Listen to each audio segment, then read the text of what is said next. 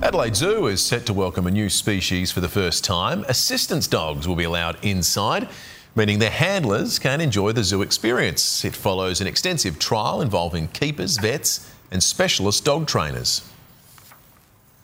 Animals are naturally interested in new things, and the same can be said for your dog as for our dingoes. Sometimes this interest can be positive and enriching, and other times this can have negative outcomes.